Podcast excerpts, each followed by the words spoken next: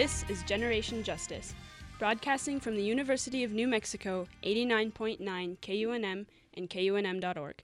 I'm your host, Maya Quinones. And I'm your co host, Zach Milliken. Generation Justice is a multimedia project that trains youth to create media that inspires social change. Tonight, we bring you a view of international issues, specifically food sovereignty in occupied Palestine, and special programs that help to bring healing to the children of Syria. First, we will talk with longtime SWOP member Rodrigo Rodriguez, who recently returned to New Mexico after traveling to Palestine as part of the Grassroots International Travel for Change delegation. Then, we will be speaking with Hazami Barmada, the communication consultant to the Secretary General's envoy on youth at the United Nations. She will be discussing her advocacy as well as her involvement with the Peace and Hope Project. We bring you some upcoming community events to end 2014 and start the new year, and of course, some amazing music. Now, here's our music host, Brittany Sosi, with tonight's first song. Hello, my name is Brittany Sosi, and I'm your music host for tonight. Our first song is Hamdulillah by The Narcicyst featuring Shadia Mansour. For those who don't know, The Narcicyst is an Iraqi Canadian journalist and rapper who does a lot of music on conflict. And Shadia Mansour, a British Palestinian singer, is considered the first lady of Arabic hip hop. Her lyrics are renowned for focusing on Middle Eastern politics. This collaboration collaboration is amazing. I hope you enjoy it as much as I do. Here is Hamdulillah. Bismillah for the soul's anguish, love. and the moment, my brothers program these drums. Alhamdulillah, we put the truth to the test. Proof that we bless students of this music at best. It goes.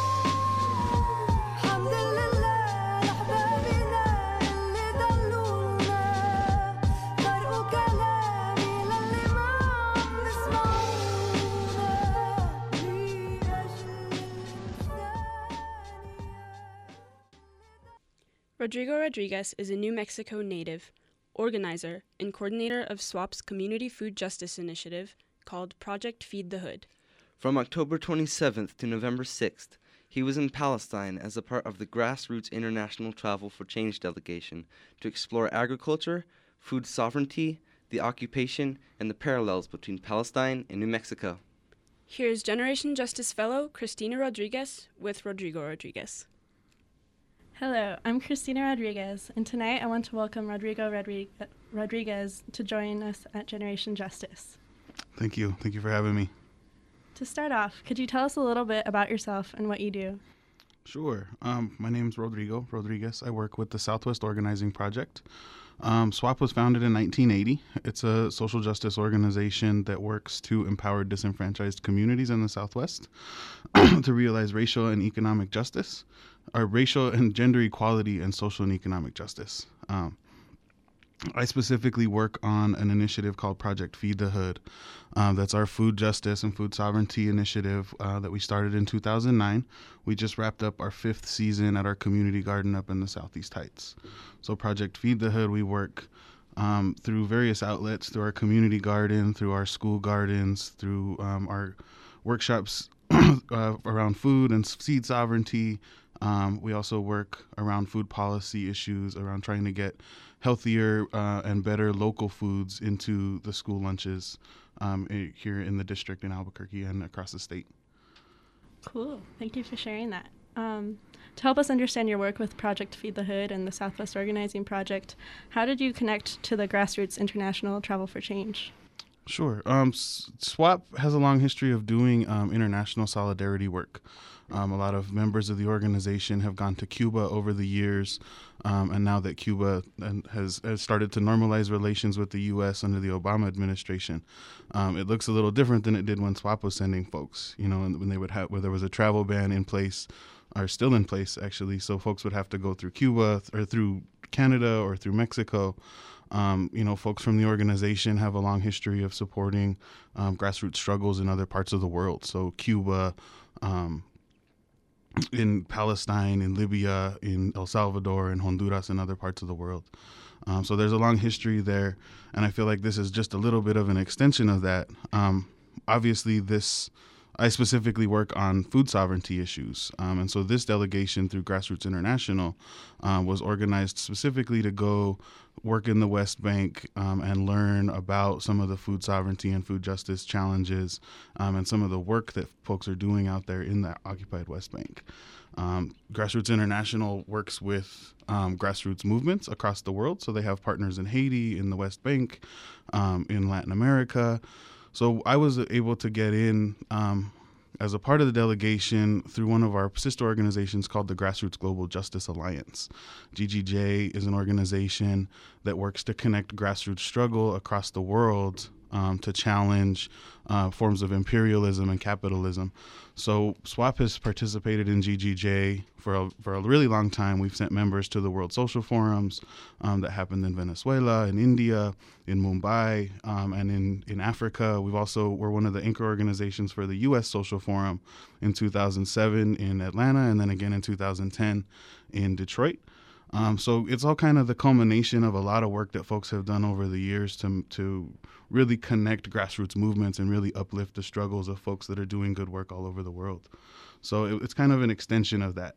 Um, this opportunity came up, and like I said, it specifically was going to look at food sovereignty issues in the West Bank. Um, which is an issue that's really dear to my heart. So I was really interested in going to connect with our brothers and sisters out in Palestine.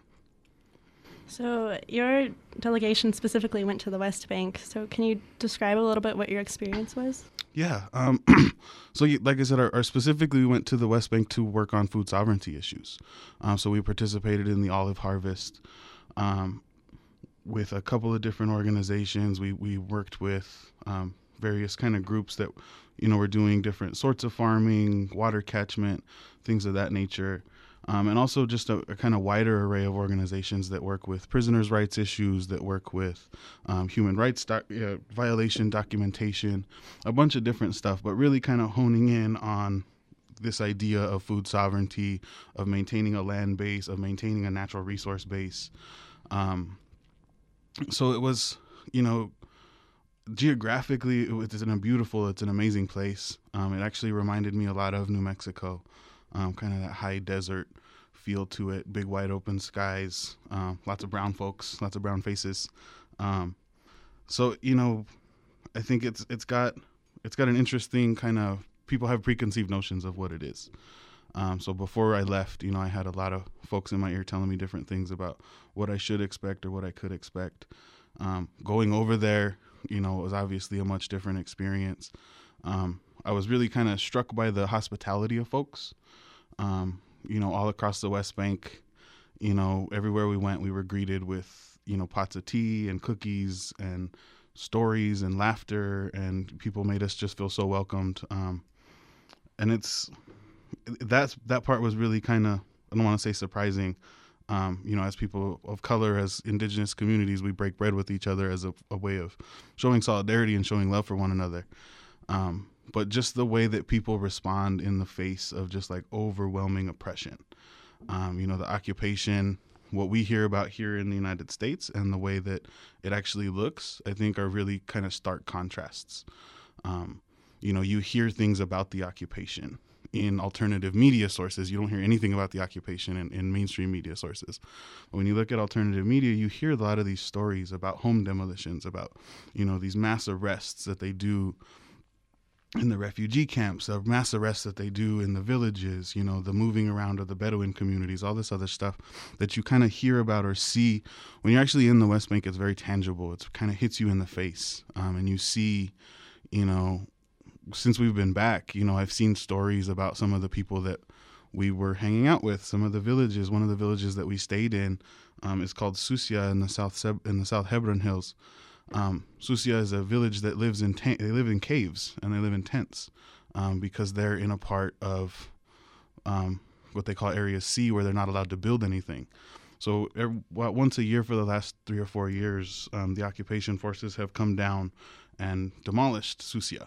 Um, they fill in the caves, they kick people out, they demolish the tents, um, and every year, you know, folks rebuild. So just in the month that I've been back, um, I've seen two news stories about the people in Susia, you know, who opened their homes to me. Uh, one of those stories was about their water tanks um, that were confiscated by the occupation forces because they hadn't been installed yet. So they kind of have folks kind of coming and going. Like you're not allowed to install these tanks because they're illegal, but the, you're not allowed to have the tanks because they're not, installed yet either. Um, so you know when I think that's for me that's the big part is kind of like having all of that actualized um, in a way that's very fast moving. Um, and so when we look at kind of New Mexico and our struggles here and struggles in other parts of the U.S. and even other parts of the global South um, and other oppressed communities, you know, and the way that you look at the way that oppression works um, and systems of oppression. And it's just very different in the context of Israel Palestine because of how fast moving the occupation is. So, as a Chicano from New Mexico, what similarities did you notice between us and Palestine? Um, a lot. So there, you know, I think on a very surface level, um, you know, it's this place that's been colonized. Um, it's this place that's got this really intense history of colonization and land removal and cultural appropriation. Um, and it's happened very fast. It happened very rapidly in Palestine. We're talking a pretty contemporary history, right, post World War II. And you look at the history of New Mexico; it's a very long history of colonization, and there's multiple forms of colonization. Um, so when you kind of look at the the histories of both places, you know, they're they're very intentional connections. You know, the the Zionist um, movement and the way that it colonized Palestine, you know, looked at other forms of colonization. It looked at the colonization of South Africa and the southern part of the African continent. They looked at what Cecil Rhodes did.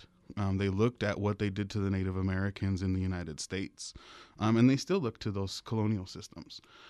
You know, so it's very intentional, um, and I think that to me was kind of brought to the forefront. Um, I think a- another big piece that's kind of um, like very clear is is the history of like militarization in both places.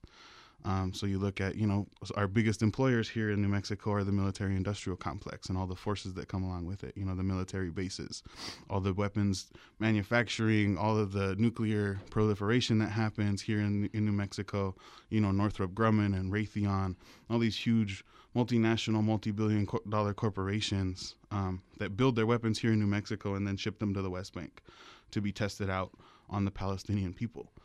So, you know, I think there's basic kind of surface level connections to be drawn there, but there's also, like I was saying, it's very deep around the histories of colonization, the way that people are removed from their land, some of the ethnic cleansing that's happened, some of the cultural appropriation that's happened, and just the way that systematically, you know, people of color, indigenous populations are kind of pushed to the margins um, in order to maintain this kind of colonist, colonizer, settler colonialism facade.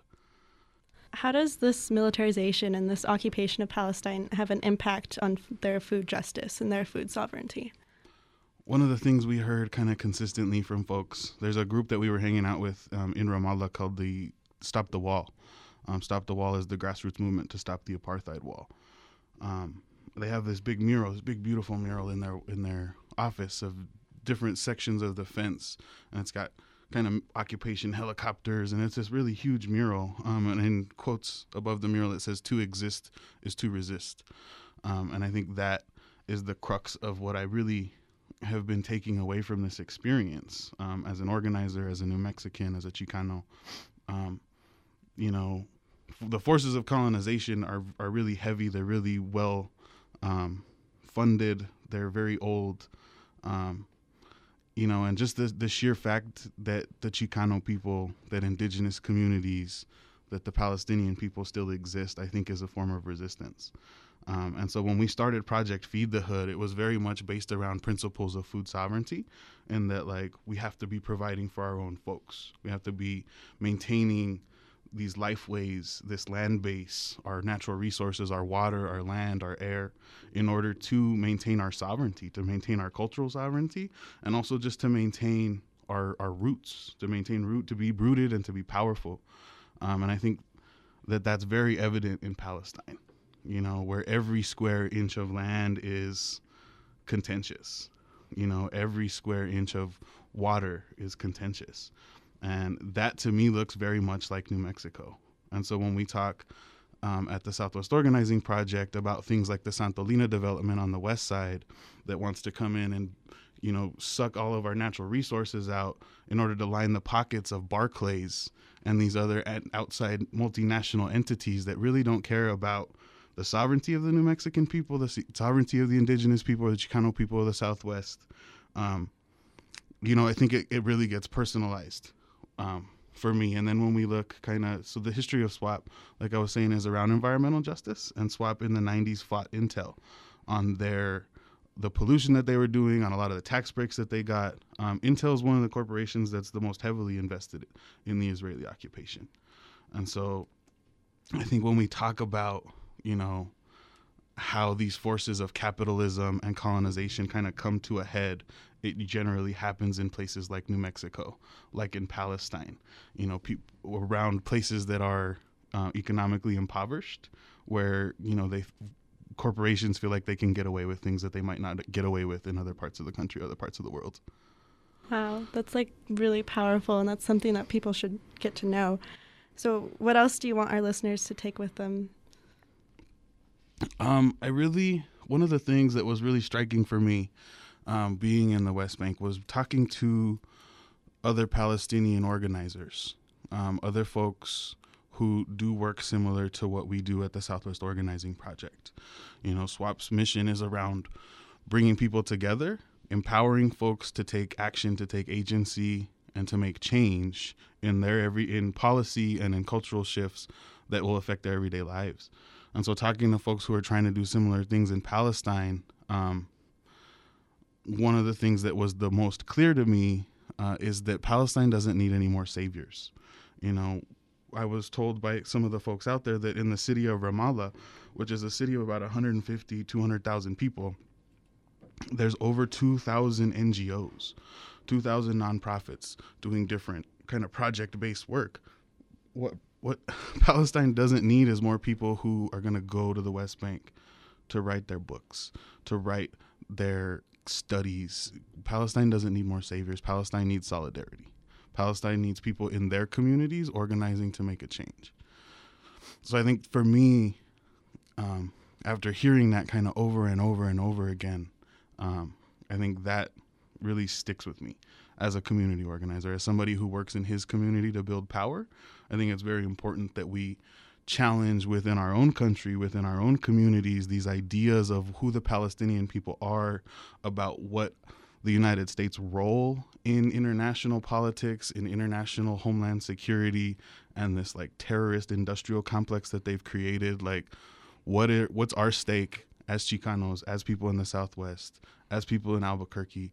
Like, how can we organize in our own communities to challenge these ideas to ultimately make a change? So I think that for me is the biggest thing is like bringing it back in ways that people can find tangible that can translate to people. It's obviously it's a huge issue. It's a really complex issue. People feel really strongly about it on kind of both sides of the fence. Um, I had an email from a guy last week who was calling me a Nazi. Um, you know, and it's it's a very polarizing thing. And so I think it's a it's it has to be like a process of education for like yourself and also in your community you know and, and challenging yourself to think differently about things challenging your community to think differently about things Thank you so much, Rodrigo, for joining us in the studio today. I was really, really excited for this interview, so it was a pleasure to be able to talk with you. Thank you guys for having me. Yeah, thanks for coming and sharing your stories with us, and thank you for all the work that you do. Thank you guys for having me, and thank you for your guys' time. Now, back to our host. Last week, I had the opportunity to attend Rodrigo's talk about his trip to Palestine that was held at SWOP. I thought his connection to New Mexico green chili was very interesting. It made me realize that olives are just as important to the economy in Palestine as green chili is to the New Mexico economy. It's also a spiritual importance. A lot of the olive farms have been passed down through several generations in the same families and they're representative of their culture and history. I think that's something that's really important to remember. Thank you for coming in and speaking with us, Rodrigo. Yeah, I think it's really important and it's terrific what you are doing right here in New Mexico with Project Feed the Hood and also showing the connections with Palestine. Thank you, Rodrigo, for coming in and speaking with us. Oh, thank you guys. Now back to our music host. This next song is called Salsa, Salsa con Soul Food by Funky Aztecs featuring Tupac. It was chosen by Rodrigo.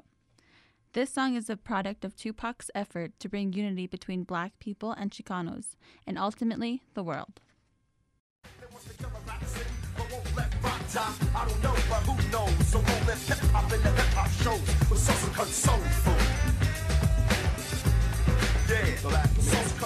Yeah,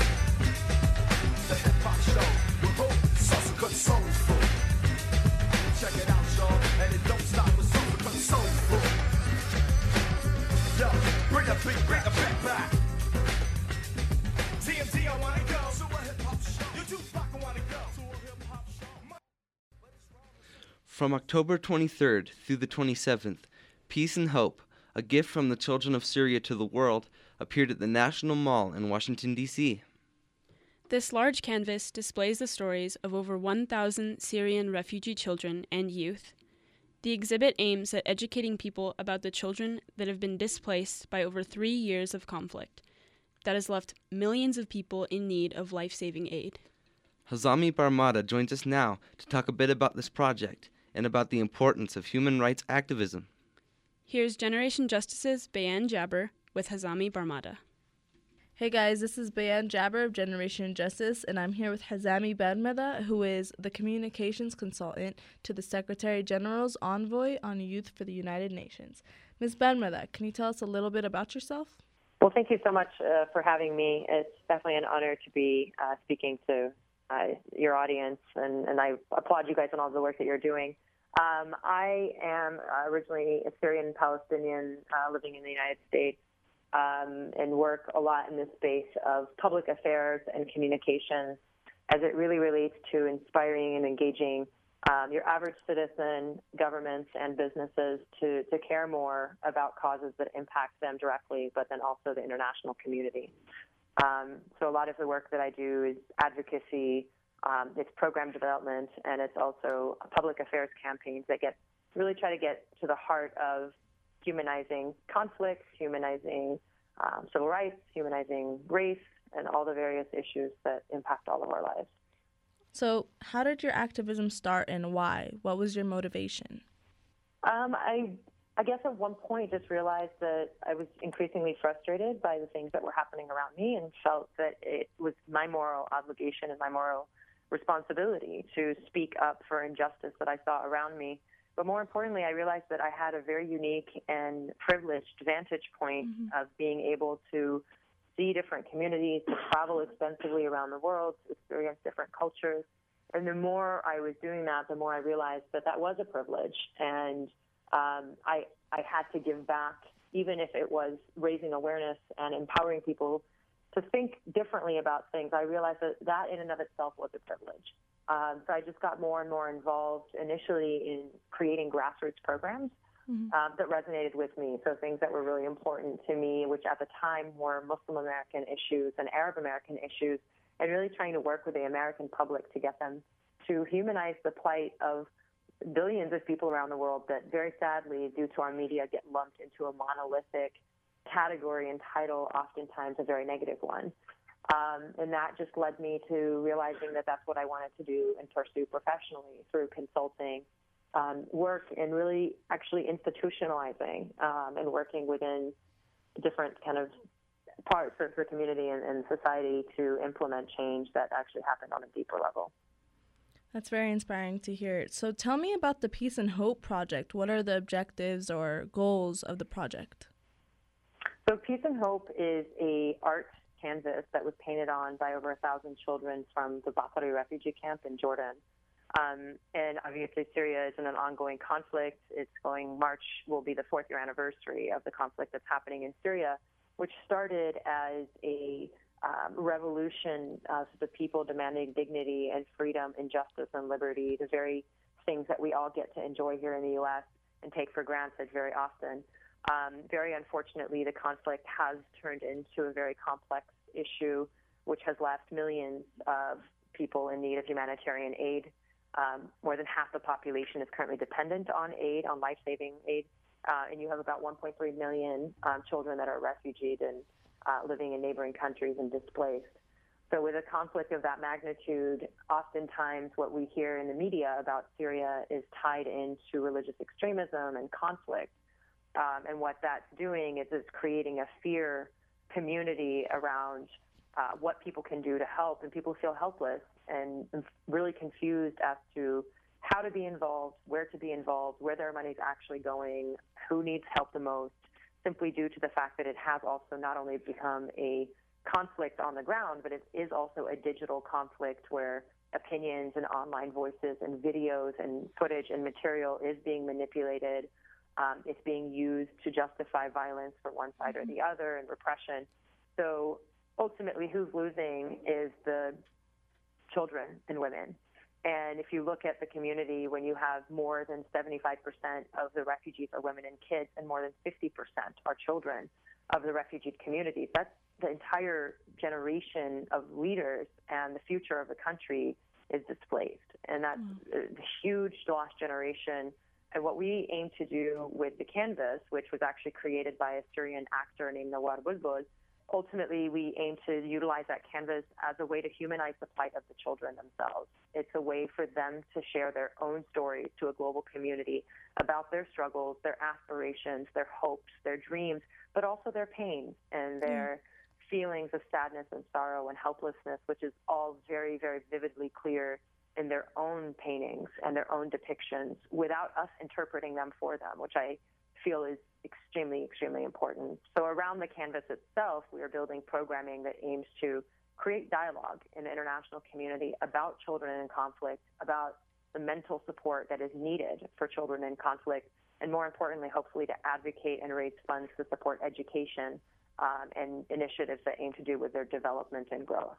That's awesome because I know that when we got and looked at the artwork from Palestinian children provided by MECA, from Gaza after Cast Lead, my family and I immediately felt a tears looking at the artwork, thinking about what these children are going through, the fears that they have. It was just, it was devastating and it really tore our hearts in pieces. And so, for you, how did the artwork brought to you by children in Syrian refugee camps in Jordan affect you personally and affect your work? I think seeing the children for me and being able to engage with them on a very personal level in a very kind of perverted way helps inspire you to keep going. So it's like you're there to help them, and, and but in reality, you help yourself in so many ways by allowing yourself to be grounded in kind of your ability to not only serve and realizing that the ability to serve is a privilege in and of itself. Yeah, the definitely. fact that I have the luxury to be able to help and to be able to travel to a refugee camp and I have the financial means to do so is a very humbling realization when you're really sitting there looking at children that do see you as an outlet of hope.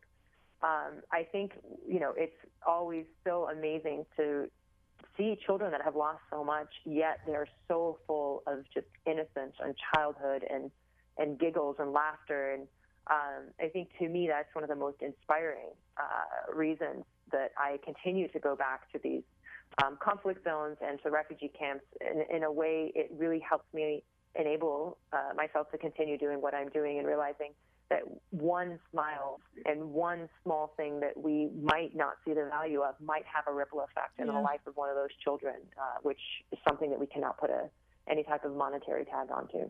Definitely. So, what do you hope this project accomplishes? Um, for me, I think the, the ultimate goal of this project is to get people to care, mm-hmm. um, to get to people to realize that the plight of children globally, not just in Syria, is something that we all should care about. We all were children. We all potentially have children. We are related to children. And I think we, if you're able to kind of look at a child, not based on their religion or their ethnic or geographic kind of confines, but rather looking at them as individuals and their potential, who they can be and who they are currently, we will have a more humanized world. Mm-hmm. So what message do you hope to give to Americans and the world ultimately about the situation in Syria? I think uh, the main message that I hope the international community understands is that we we need to stop um, looking at Syria and what's happening with Syrians um, as war. Mm-hmm. We need to ultimately look at ways that we as an international community have an obligation to serve and to give and to help and to assist. Yeah. Um, I think when we look at ISIS, and, and that's oftentimes people hear Syria, they hear ISIS. Syria is a beautiful country with a rich, amazing, beautiful history that helped define a lot of what we are today, including kind of arithmetics and uh, a lot of you know very ancient civilizations did stem from that part of the world and religions and everything uh, you know that we we don't really associate with that part of the world. So a big part of, of my message to Americans is that we need to invest into these children. We need to look past the fear. We need to look past the, the, distrust. We need to stop spinning narratives that are exciting for the media and rather look at what we can and should be doing to support the people in need right now that should and could be empowered to rebuild their own futures. Yeah, change the narrative. Um, now that the project has been displayed on the National Mall, what's next for the project? So there's um, a lot of hope and talk to take the project to different parts of the country and also internationally. Um, the next step would be to try to um, set it up in New York City, and then hopefully London is next on the agenda. And then from there, the world is our oyster. We really hope it will go large, uh, very far and wide, and it will largely impact people. The canvas is huge, so mm-hmm. we're really looking at setting it up in public places that can be most accessible and also very symbolic.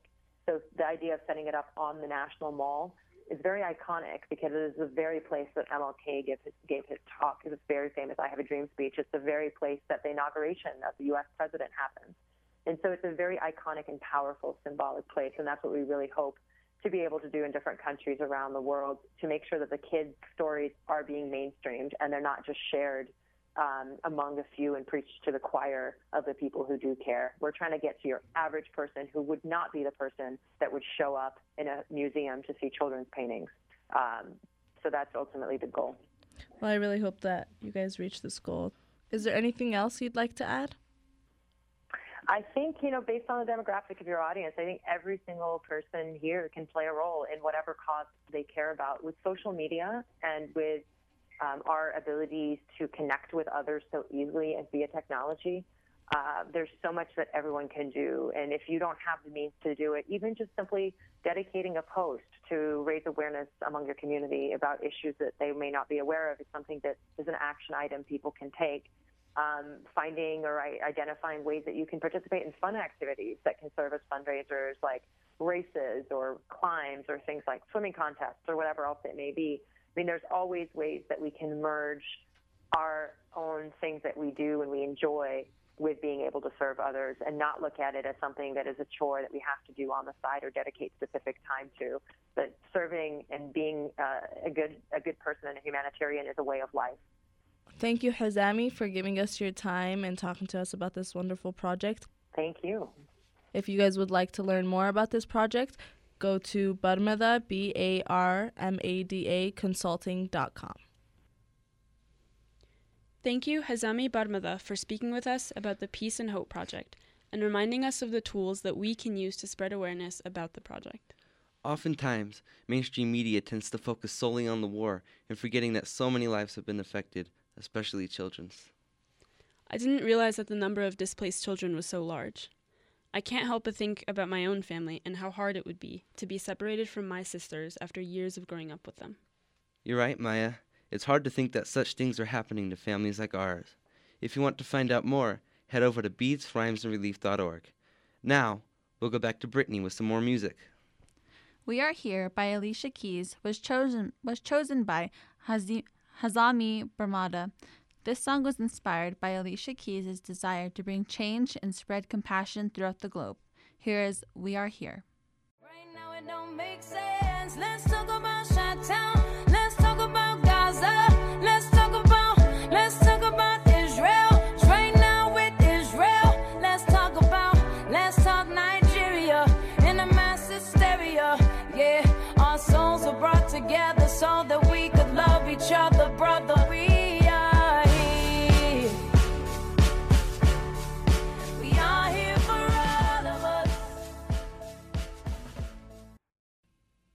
It's about time we share with you some important community events. Here's your calendar hosts, Alma and Danny.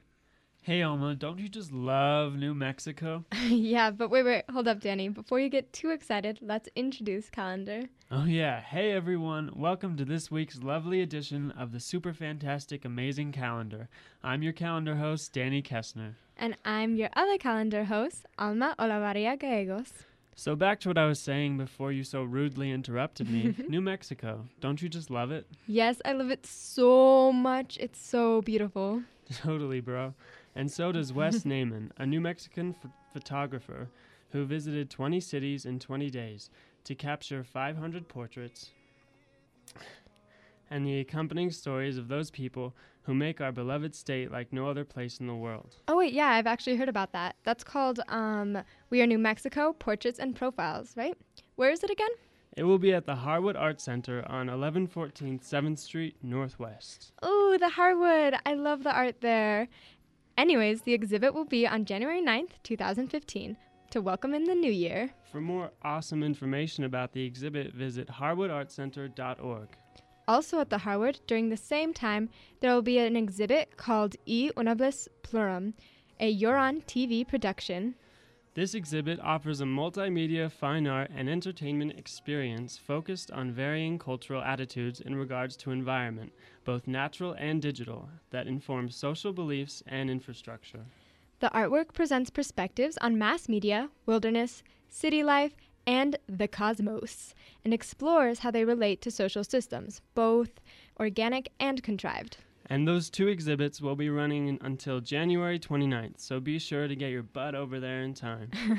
Speaking of art, Danny, New Mexico's Safe Schools Initiative is partnering with Warehouse 508 to have a youth led discussion about their experiences with bullying to inspire various works of art. That's so cool of them. Yep. And get this the art made there will be displayed and performed at New Mexico Legislator this upcoming legislative session. And when will that be, Nowhere of all things? That'll be Saturday, January 10th, ye of little knowledge. Hey, no bullying. The hosts of this event would be really mad at you. Speaking of the hosts, they are Equality New Mexico and the Transgender Resource Center of New Mexico. To go along with this theme of art, let's talk about some of the performance art that's coming up soon. Sounds good, Alma. First off, we have Dan Guerrero's play called Gaytino, which is a part of the Latino Theater Festival Siembra. Yeah, it's about a gay Chicano who moves from the back of the bus to the front of American pop culture. In this autobiographical play, Dan Guerrero travels through decades of Mexican American history and the gay experience from a unique personal perspective in his riveting solo show. Well said, Alma. Now, if you lovely people want to see this show, it will be at the National Hispanic Cultural Center on January 23rd and 24th of next year. For more super informative information, visit nhccnm.org.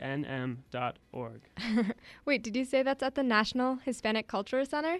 That's so cool because there's another awesomely splendid show that is supposed to be happening there pretty soon. It's called Antigona en la Frontera. Oh, yeah, that's the one based off the classical Greek play Antigone, right? Yep, exactly. Except this one transposes the play into the context of the US Mexican border. Sounds cool, Alma. And if you think so too, the play will be next year on January 20 on January 16th. Oh my gosh, next year's coming so fast. But before the end of the year, we still have a chance to squeeze in a couple more events. For example, on December 27th, there will be a benefit concert for Doctors Without Borders called Beat Ebola. Get it? Like beat, like the music. Mind blown, Alma. but yeah, and a bunch of amazing artists will be there like Daniel Ward, Mensa Sakpur, Rujeka Sarah, and others playing from playing music from around the world. It will be hosted by Rhythm Without Borders, and all proceeds will go to Doctors Without Borders in West Africa. Once again, beautiful people, this will be on December 27th at 7:30 p.m. at the Albuquerque Center for Spiritual Living on 2801 Louisiana Boulevard Northeast. And we have one last event to introduce to you guys tonight, and it's going to be Slammin'. Why is that, Alma? Because this upcoming Saturday, December 27th, at 6 p.m., there's going to be the Outspoken Queer Poetry Slam and open mic at Winnings Coffee on Harvard. The slam is open to self identified lesbian, gay, bisexual, transgender, queer, and queer questioning poets and will be under the usual slam rules. That means three minutes per poem with a 10 second grace period, No props, no music. and no costumes allowed. The audience judges will rate on a 1 to 10 scale. The top three poets will earn a spot to compete in the Outspoken Championship Slam in June. And all poets will earn points towards competing in the ABQ Slam City Championship. So please show up to perform or even just to support the queer slam community. Again, that will be this Saturday, December 27th at 6 p.m. Uh, for more information, I email outspokenqueerpoetry at gmail.com or join the Outspoken Facebook page. And now comes the sad time when we have no more events to talk about and must end the calendar. No, it's especially sad because this is the last calendar of the year. No. yeah, that basically sums up how I'm feeling. But don't worry, everyone, we will be back next year with so many, many more events. But until then, I'm the last calendar host of 2014, Alma Olavaria Gallegos. And I'm your other last calendar host of the year, Danny Kessner. Oh, and by the way, guys, the music playing during, during calendar was A Sky Full of Stars by Coldplay. I hope you all have a nice rest of the year. See, See you you later, bro. Sham MC is a Syrian rapper and activist. He uses English in some of his songs so that he can share the conflict in Syria with Western culture. His song, Syria Will Never Die, discusses the everyday struggle the people of Syria go through. Here's Sham MC's Syria Will Never Die.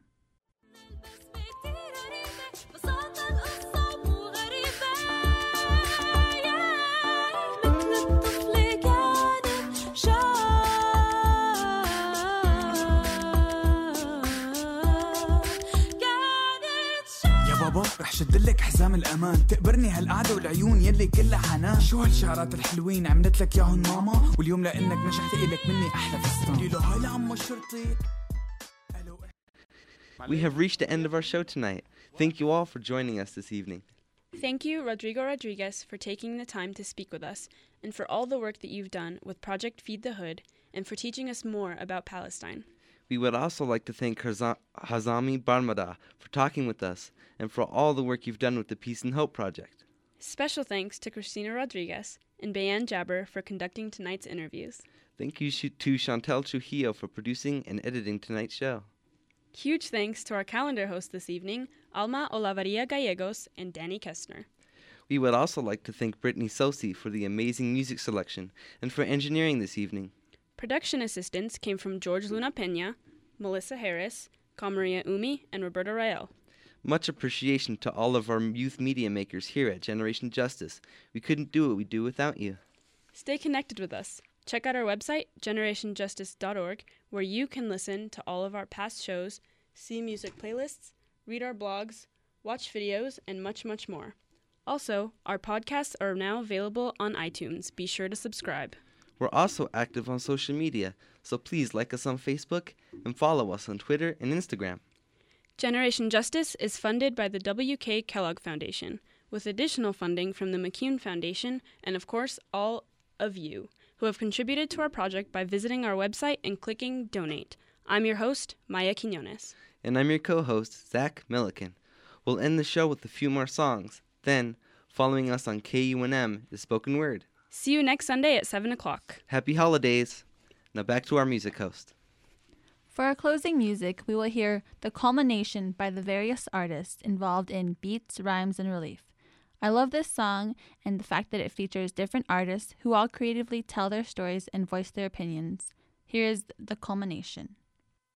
I'll be like Neff, Neff, young man chap. Check this out. Giving you game so you don't have to figure it out. First off, it's about balance. Your spirit, your body, your money is your biggest challenge. Fresh to death and managed, but not before the rent and bills is managed. Coldest damage control. Now by keeping that proper glow on your soul. Keep it real with yourself, most of all, in them fake dudes around